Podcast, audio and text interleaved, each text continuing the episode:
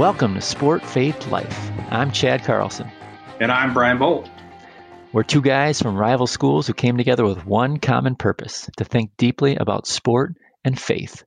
We're sports scholars, we're coaches, and we're competitive athletes, or at least we were. And together we've created Sport Faith Life, a conversation that meets at the intersection of sport and faith.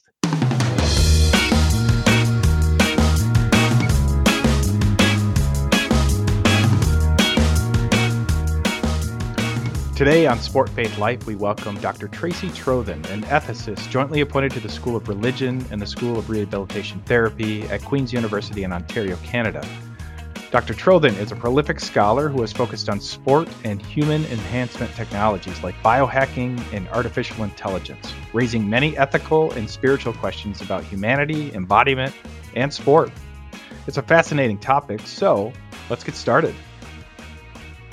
We're so excited to have Tracy on the show today. Tracy, tell us a little bit about sport in your life. Ah, well, thank you. First of all, so it's so great to be here, uh, Chad and Brian. Thank you for having me. Um, sport in my life, I've had a long-standing relationship with sport. It seems I look back to 1972 when in grade school. Uh, during the uh, Canada Russia Summit Series, they took all of the kids into the gymnasium to watch the final um, the final game, and it was just incredible. And that was enough to get me hooked on sport if I wasn't already. Uh, since then, I played hockey in high school. I was one of the few girls in high school to play ice hockey, and I, I was never that great at it, but I enjoyed it immensely. In the last um, couple of decades, long distance running has been really important to me. Uh, lately, it's been less long and a little bit shorter, but um, the meditative and calming part of running out in nature, especially, is is incredibly important to me. So I, I just uh, I, I think that sport is so incredibly important and valuable to so many of us such a robust answer there. You're absolutely right. And I, I would agree with you. I think the meditative aspect, the sort of calming influences of especially distance running is important. Um, that's great. We'll be able to explore that a little bit more. How about if you tell us a little bit about uh, faith in your life? Uh, that's another big question, an important question. I'm an ordained United Church of Canada minister. I was ordained in the 90s, and uh, the church has always been important to me in my life. I see the church as both a, a spiritual force as well as a, a community and a place to look at such big global issues as social justice uh, from a faith perspective. So for me, a lot of my spirituality, again, I, I find in, in nature and uh, nature is at least as important to me as um, church buildings are. Uh, they're both important, but uh, uh being outside is is crucial for me. Um, I've taught theology to ministry students for many years. Uh, when our theology programs were discontinued at um, at Queen's University in uh, Canada, I ended up uh, teaching in religion and in the School of Rehabilitation Therapy. And I still get to teach a lot of courses in the area of spirituality, ethics, and aging, and sport, um, and ethics and AI too. Yeah, and I think you've previewed a lot of wonderful topics for us to explore in our time with you, Tracy. I'm really excited to kind of get into those. But before we do, you're a, a hockey player, you are a runner, you're you're also an ordained minister. What else could there be? But I'm wondering, is there is there something about your life that you might want to share that could help our listeners get to know you? Ah, great question. Well, a little known fact I love mystery novels, especially by authors like Louise Penny, who's a Canadian who just writes incredible books that gets me hooked. So I, I try to uh, read, at, treat myself to at least one mystery novel a week. And that's been an ongoing habit of mine for decades. Love it. Yeah, that, that, that's uh, we have not had a mystery novel reader uh, yet, so that's kind of exciting for us to, and we could maybe go down that path. I, am wondering, you know, you ended your last um, answer with this idea of AI, and that's going to be intriguing right from the start. I wonder if you could just give us a little background of your work uh, overall, and then we'll talk a little bit more about your more specific uh, chapter that you've recently written. Sure, I'd be delighted to. A colleague of mine, Calvin Mercer, and I just published a book in 2021 called Religion and the Technological Future An Introduction to Biohacking, Artificial Intelligence, and Transhumanism. So I've been long interested in uh, the ethics of AI and how that might relate to, to religion. But then I also connect that to sport. So the big questions around how does technology affect sport? How are athletes using technology? What are we creating that we think makes sport and athletes better? How do we decide what makes athletes and sport better? We often don't even explore that. Uh, the whole idea that to be better just means that that your your chances of winning are, are greatly increased. Well, what if better means means something different than that? And there's so many things happening in AI lately. Um, just briefly, this last uh, these last few days, I was in Boston. Uh, I got to take a tour of the affective computing lab at MIT with a small group of us and speak to one of the scientists there. Uh, so we were talking about what does computing and AI, what do they have to do with emotions and human well-being and flourishing.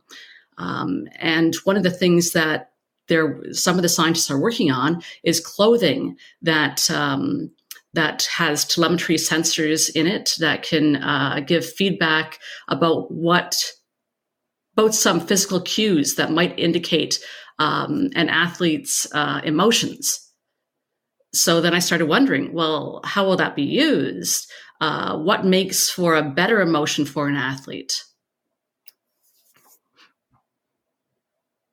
It's really interesting. I I get the sense that we're getting beyond um, mood rings that would change color right when you're when you, when your mood changes. We're getting into something that's that's much more more advanced, much more in depth. That's really interesting that you talked about that. I, am remembering back to 2014 when uh, during the World Cup, the Men's World Cup, uh, the FIFA World Cup, Nike had this video. Uh, it, it, was a it was a commercial, really, but a long commercial, and it featured um, this this storyline. What what would it look like if the best soccer players in the world were to take on um, these automated soccer players created by this evil uh, this evil artificial intelligence doctor down in, in the basement of some engineering lab um, you know what, what would that look like and what would that be like? And it seemed like the end of the story was that um, human creativity that that the actual human players showed displayed and the joy that came from that was able to overcome these automatons. And of course they were you know the, the winners were wearing nike shoes of course. But I, i'm wondering what how that plays into what you're seeing now about the the, change in, in affect. What is what is that specifically going to look like for sports besides you know a, a, company like for instance nike you know taking on this idea that you have to be wearing nike shoes in order to be able to defeat uh, all evil in the world? What, what does this actually look like here uh, for athletes? And based on the conversations you've been having the research that you've done what, what are we looking at Oh, that is a great question. I love that Nike story too. Um, well, it, you know, it, we could think of uh, athlete gymnast Simone Biles from the Olympics uh, just recently and her prioritizing of her mental health. So, if good mental health is key to the flourishing of athletes uh, and the goodness of sport, then I would hope that uh, some of this new affect tech, computing tech, might be able to make us more aware of the emotions that we're feeling. Uh, they were talking to scientists, uh, one of the scientists at the lab, about the possible um, ability of us to predict depression with different cues that we can use through AI and, and dis- discover those cues. Uh, if that's possible, then wouldn't it be wonderful if we could use it in sport to predict when athletes or anyone involved in sport are having are starting to have emotional struggles? And then we could get help um, offered to them uh, more quickly before there's an even bigger crisis. Because all of us struggle at different times with our emotional well-being and our health. Now if on the other hand uh, winning is considered everything then there's a risk, I think, of using some of that technology to mm, potentially uh, dispense more medication with the hope of just getting the athletes uh, back in the field and squeeze more out of them. And, and that's not going to be so good. So, if we're going to make these enhancements work well, including these affective enhancements, then I think we really need to be taking a close, intentional look at what our values are in sport. And if the value is just about winning, then I think we, we have a lot of dangers in front of us. But if it's really about human flourishing, then we're going to be looking at how we can use tech to make us all more holistically better, including spiritually better. Yeah, that's you know fascinating stuff, and you caught me there. Uh, I went immediately to performance and uh, this whole idea of um, affect and how that might um, aid or or help people when they think about what what it would take to be uh, a winner in a particular context. And I and I go immediately sort of in the world of psychology. Is it is it like an extreme fear of failure that that may make a difference or is it extreme confidence that makes a difference? And if we're able to detect those sorts of things how would we get there? And then the shift to uh, this idea of holistic flourishing this whole simone biles taking a moment and actually being received really well like in a context where uh, just just at my age I, I thought oh the immediate knee jerk, suck it up and get in there, Simone. You've got this. Um, is balanced, right, with the way that we think about the pressures and anxieties that not only sport but just life in general puts on people. So I, I wonder if you start thinking about that. I know you you um, sort of specialize at looking at the ethical intervention, the the ethical aspects of these interventions. Uh, how does that uh, sort of translate when you're working with practitioners, when you're working with a coach or an athlete? Is it is it well received? And um, I guess tell me how some of those conversations go. Oh, that's that's a great question, Brian. Yeah, uh, I think it must it must have been a real struggle for Simone Biles to um, to state so clearly what her needs were uh, and and to um, withdraw from the competition. The pressure to win, like you said, is so deeply embedded, especially in elite sport, that it is very difficult to even you know, intentionally consider other values.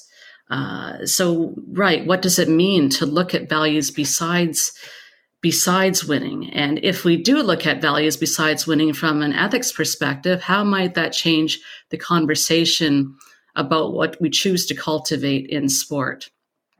So it's easy to think about, well, it's somewhat easy to think about how tech use in sport might affect the spiritual dimension of sport.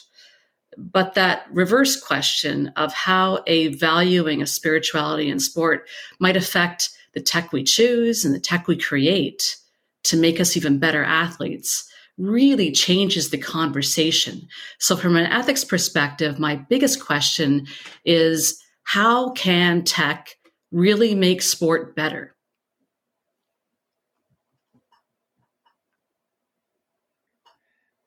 The reverse question right this is this is the difficulty of it that we have these two-sided questions here and we have different stakeholders coming to the conversation with with different value priorities right? I, I, can remember at one point in time maybe a decade and a half ago talking to a christian audience about uh, um, genetic enhancement in sport and saying that one of the uh, one of the questions that, that often gets disregarded is uh, um, why why would we why would we care about uh, you know sort of playing God that is doing things that we weren't capable of doing in the past that was left to to providential design or or whatever? And in the Christian audience uh, uh, said, well, well, we have these values. We always bring these values to the to the table. This is this is how we are and who we are and how we live.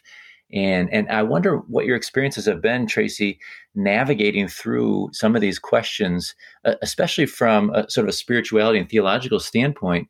Understanding that there's plenty of people in the state in in the world of sport, in the world of health and medicine, that would not espouse uh, specifically Christian or even spiritual values at all when when trying to determine how we should be using some of these technologies for good, we hope, and not for evil. You know, what's what's some of the ethical rationale that people are using in conversations you're having with them? Uh, another great question, Chad. Uh, that's that's that's awesome. Uh, the question about, from a theological perspective, of God's sovereignty and who are we meant to be? How are we meant to play sport? How are we meant to use technology? Uh, from a faith perspective, these are really, really big questions. Uh, I think that a lot of them uh, go back to those questions of theological anthropology or what it means to be human what does it mean to be human? What does it mean to be human from a faith perspective? What does it mean to be human in sport, especially as we get bombarded with more and more technological options for making us supposedly better? And then the other question that I heard you you put out there, which is so very important, is how do we have these conversations in the public square? How do we, we make sense of these questions um, from a uh, from a variety of different worldviews and perspectives, faith based worldviews, as well as secular worldviews. I think that maybe a key point, a key place to go is that virtue ethics question of human flourishing.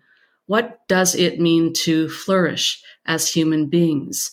Uh, regardless of how we come at that question, theologically or from a secular perspective or other defined uh, faith perspective, I, I suspect that there's going to be some potential overlaps in how we might deliberately see human flourishing. Certainly in uh, media, we becoming we're becoming collectively more and more aware of the importance of emotional well-being uh, emotional well being certainly connects to spiritual well being. Uh, what is it that grounds us? What is it that sustains us? From a spiritual needs perspective, we can look at different uh, spiritual assessment approaches that uh, identify core spiritual needs. For example, one core spiritual need that gets talked about in different ways uh, from most perspective is that of self worth and belonging to community. There's a lot of agreement that sport offers us a lot in terms of community and sustains us relationally that way. Uh, faith perspective brings a, a, particular way of looking at, at questions of, of belonging and, and relationship. But I think that belonging and relationship is a conversation and a topic that has meaning for everybody. So for me, if we're talking about human flourishing, we're talking about how to use technology in sport by athletes. We have to ask that that big common question of what does it mean to truly make us better? How do we flourish? And it's not just about me. Virtue ethics lets us know that uh, um, we can't approach a true virtue ethics from a um, a really strong individualistic perspective. But we need to always ask the question of uh, how does my well being connect to everybody else's well being? How does well being of athletes in sport spin off and connect to the well being of many others globally? So when you talk about that idea of human flourishing and you you certainly expand it beyond the individual to include a community or group of people or all of us in relation to, to one another. I wonder in the world of sport if there are some examples of trends where you've seen, or even particular uh, technological changes or interventions that you would say, yeah, I think this is really enhancing human flourishing. If there's a practical example where you say, you know, we used to do it this way, but now this intervention has made this kind of difference. Uh, and then maybe you choose to do the flip side of that question, and you can do both or or just one of them. Uh, what what are we missing? What trend is uh, maybe you would put in the category of ominous, or we're we're we're uh, potentially careening uh, to a place where human flourishing uh, will be diminished. Uh, I wonder if you could try to put some sort of practical connection there. Fantastic question, Brian. Yes, uh, a simple, maybe, maybe a simple example of a technology that could enhance, in theory, collective human flourishing in sport would be um, good running shoes that aren't excessively, uh, don't cost an excessive amount. So uh, a pair of good shoes can preserve our bodies and make us healthier. Whereas if we have a pair of shoes that don't give us any kind of support, we're going to hurt ourselves, we're much more likely to hurt ourselves. If we're running or walking, hiking, whatever it is we do, uh, there are lots of fantastic programs uh, in the world that um, refurbish shoes and make them available to others who may not have access to good shoes in, in some parts of the world or who may not have um, finances to be able to uh, devote any money to a pair of decent running shoes. So we're trying. I see lots of uh, ways of making some of that that basic equipment of a good shoe accessible. And I think technology is becoming uh, it's becoming cheaper to produce a decent shoe uh, as time goes on. Now, the super duper Nike Vaporflies, no, that, that really just widens a gulf between people who have lots of money and those who do not. But I, I, I really do believe that you know basic access to uh, fairly simple equipment can make a huge difference in people's well-being, uh, help preserve uh, body health, as well as encourage the experience of play and and the experience of competition um, at a, a, good healthy healthy level. Uh, on the more exclusive side, so we get into social justice issues uh, here because not everybody will have access to this by any means. I don't have access to it, but orthobiologics for more elite athletes can um, can can really help speed healing. Um, so using platelet-rich plasma therapy, um, and what is not quite clear whether or not this is a good thing or a bad thing. It can speed the uh, healing of injuries. So that could be a good thing, but maybe not as socially just. Uh, the use of ultrasound, right? Other um, medical therapies that are fairly accessible, but again, not accessible to everybody.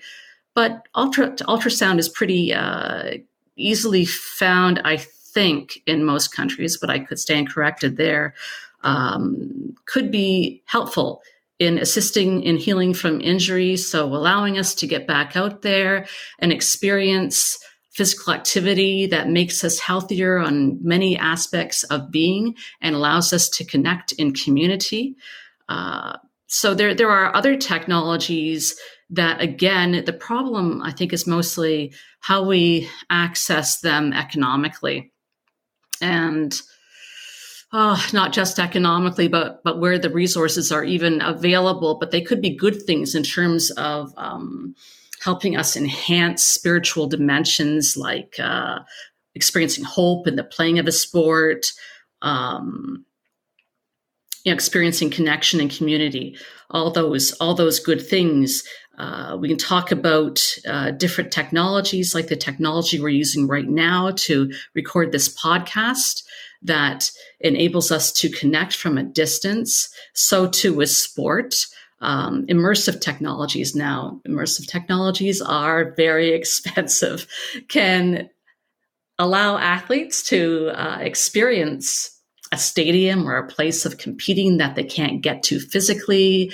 Um, it's quite it's it's really cool, but that's not a technology that most of us are going to experience in the foreseeable future. Although when I say that, I'm mindful that these technologies are increasing at a very rapid uh, rate, and it may well be that we'll see people using Zoom to uh, maybe there's a group of people doing, and I've experienced this myself, yoga together, right? That you're not together in, a, in this pandemic, especially, but you can be together through Zoom. So how wonderful is that to enhance community, that spiritual aspect of community and belonging, but you're you're on your own. You're safe, um, virus wise. You're on your own, but it's uh, it's still about connection. On the flip side, right? What are the some of the big dangers? Well, I can uh, allow me to to use my um, terrible imagination for a few minutes here to see where we might go. There's one one enhancement area is uh, moral bioenhancement. And this is something I've, I've written a bit about. Um, so, how do we make ourselves better morally? Can we instill values and virtues biologically through, through a drug? potentially, or through brain stimulation, potentially. And brain stimulation is used in, in sport not just to stave off exhaustion and pain, but also, um, you know, also to make us potentially uh, better in community, uh, more altruistic potentially. But the risk there with brain stimulation is that we could change our personalities. We don't know for sure what it's doing to our brain. Uh, mm, scientists are theorizing that again, for some people, it may really change us. So I do not recommend just using brain stimulation randomly unless you have a, you know, a medical condition wherein you could really benefit from it. But, uh, one form of moral bioenhancement is the enhancing, the increasing of oxytocin, which is a hormone uh, that makes us more trusting, makes us bond together more, uh, potentially makes us more altruistic. But there's a caveat here, and that is it bonds us only to kin, to those who are in our in group, our mm. team, our sports family. And in doing that, it can increase hostility towards the outgroup or towards the other team. So it potentially could be used to make us bond together more as a team, but to be even more hostile against the opposition. And then say we combine that with something like genetic modification technology that can reduce our capacity to feel pain or even genetic modification technology that could be used to reduce our capacity to feel remorse. That kind of technology is being developed right now in military circles. You can imagine how, how that could be used there uh, with the idea of reducing PTSD. But we have to ask, besides reducing PTSD, what else could the reduction of remorse do to our relationships, especially when it's combined with something like oxytocin or um, the capacity to feel pain. Uh, I can imagine sports getting pretty vicious. Like, sports are already pretty vicious, but or, or add to that, you know, it, the increase of um, physical strength through um, genetic modification of IGF one or other uh, areas of uh, the genome that that could result in greater muscular strength, and we could have a much more hostile sport world. We could also end up enhancing ourselves to the point where we make sport too easy. For instance, if baseball players get home runs easily uh, because um, they're able to swing the bat in a certain way, they're able to uh, have greater um, strength. They're able to um, get more real time feedback through uh, uh, sensory hackers, and equipment has enhanced the ability to hit a ball farther, uh, more strategically. So, supposing we have all that, and yeah, we've got all these home runs. Home runs will become devalued they're not mm-hmm. going to give us that sense of awe, elation, transcendence that I think we really need and yearn for in our spiritual lives and in our everyday lives. Well, we definitely had plenty of home runs. This is around 2000, I believe, in, in Major League Baseball. It was really interesting, right? And and and of course, everyone talked about uh, uh, performance enhancement as an issue having to do with with drugs, specifically uh, synthetic testosterone, maybe the beginnings of human growth hormone use in, in, Major League Baseball players. And that seems to be sort of the, the default for people, right? If we, if we think about enhancement in sport, we automatically think about performance enhancement. If we think about performance enhancement, we, we sort of uh, uh, reduce that down to to taking steroids or taking other types of drugs, right? And what I love about the work you've done, Tracy, is that you're broadening this conversation, right? Enhancement can include so many different things, not just uh, the use of drugs to enhance one's body within sport. You're talking about moral bio enhancement. We're talking about uh, a, a mechanisms that would would alter our our affect. So so emotional regulatory enhancement, for instance, all of these different ways that we can affect a human being playing sport or even not not playing sport. But th- these are such fundamental questions in sport having to do with equity and fairness. How are we able to um, get at and use these things? And then that gets at bigger questions about humanity in general. I just I, I love that. I want to ask about one particular type of enhancement that uh, that you're discussing in a recent book chapter. This is in in the book called "Training the Body: Perspectives from Religion, Physical Culture, and Sport." Edited by David Torevell, Clive Palmer, and Paul Rowan. And you have a chapter in there uh, that's that's called "Corporeal Enhancement and Sports Spiritual Dimension of Virtue Ethics Proposal." You, you've talked about virtue ethics a little bit. I'm wondering if you can describe a little bit of, of, of what this chapter is about, specifically corporeal enhancement. What's what's that that you're talking about? Good question. Well, corporeal enhancement was actually the focus that the editors asked us to take. I don't know if I would have use that uh, that that term for my chapter specifically, but they're right um, in that they're talking about the human corpus, the human body, um, the the embodied human.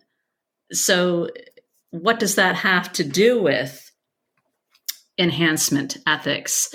And you know, how do we how do we make ourselves as embodied people who play sport or who are fans and enjoy sport um, even better? How do we enhance? It's interesting because the term enhancement is one way of framing this whole conversation. But in the chapter, I talk about how, you know, at other times we'll use the term doping um, versus enhancement. And what word we select shapes the moral conversation that follows. If we talk about enhancement, we're more apt to be thinking about, well, we're making ourselves better. This is this is great. If we say doping, you know, what do you think of right away? Right? You think of banned substances right, and cheating right. and nasty, nasty things. Uh, and all these things classify as potential possible enhancements or or, or doping uh, in, in, sport. So, what does it mean from a virtue ethics perspective to approach these questions? Uh, I proposed a virtue ethics perspective because the more typical perspective of a decisionist ethics approach is about deciding which enhancement is good and which is bad, which we allow, which we put on a, a banned list. Whereas a virtue ethics approach says, what do we use to make ourselves better people? What do we use to flourish as not just individuals, but as a global community? And that's a harder question, and it doesn't mean that we don't need a list of banned substances. We still do.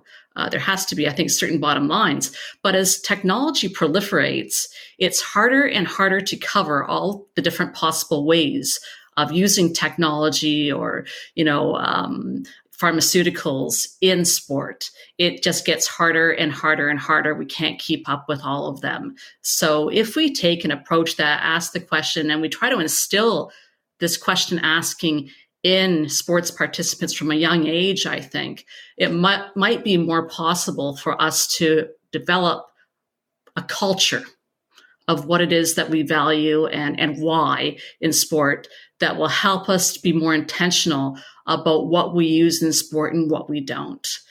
I'm not sure if that answers your question, Chad. Oh, it does for sure. Yeah, thanks. You know, Tracy, you've you've just whetted our appetite a little bit to this work. I mean, largely it's um, it's changing the narrative on what we had always thought of in terms of enhancement or doping or any any language we might use to to reframe it to consider human flourishing. And as you described in your previous uh, answer, I mean, there are uh, wonderful upsides to think about this, and then there are those, those perilous downsides. Uh, I mean, I know you read mystery novels, but I think you probably all also engage in a few dystopian novels. I mean, the way that we think about just some of these things careening off the edge, and I, I wonder. I knew you were the right person to ask ask that question. Um, I, I just want to thank you for coming on with us and uh, explaining some of this stuff to our listeners, and, and we really appreciate uh, the work that you're doing. It helps us get a handle on this embodiment, who we are as humans, uh, how that intersects in so many different ways our spiritual life, our, our uh, emotional life, our community life, our connections with the world and with each other. And I think it's it's a great way to intersect with sport, right? And to think about how sport plays into all that. And it's just wonderful too that in the midst of all that, you're you're a lover of sport um, and that that just brings um, all of this into a place where we can we can talk about it together. So we really appreciate you being on. Uh, we really um, look forward to this book coming out with the the new chapter, and and uh, thanks for directing us to your work. Uh, and we're just excited to have you on Sport Faith Life.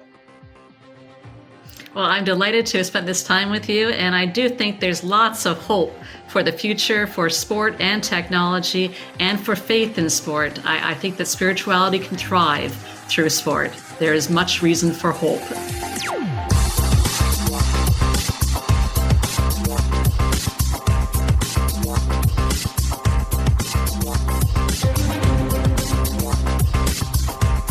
Thanks for listening to the Sport Faith Life podcast.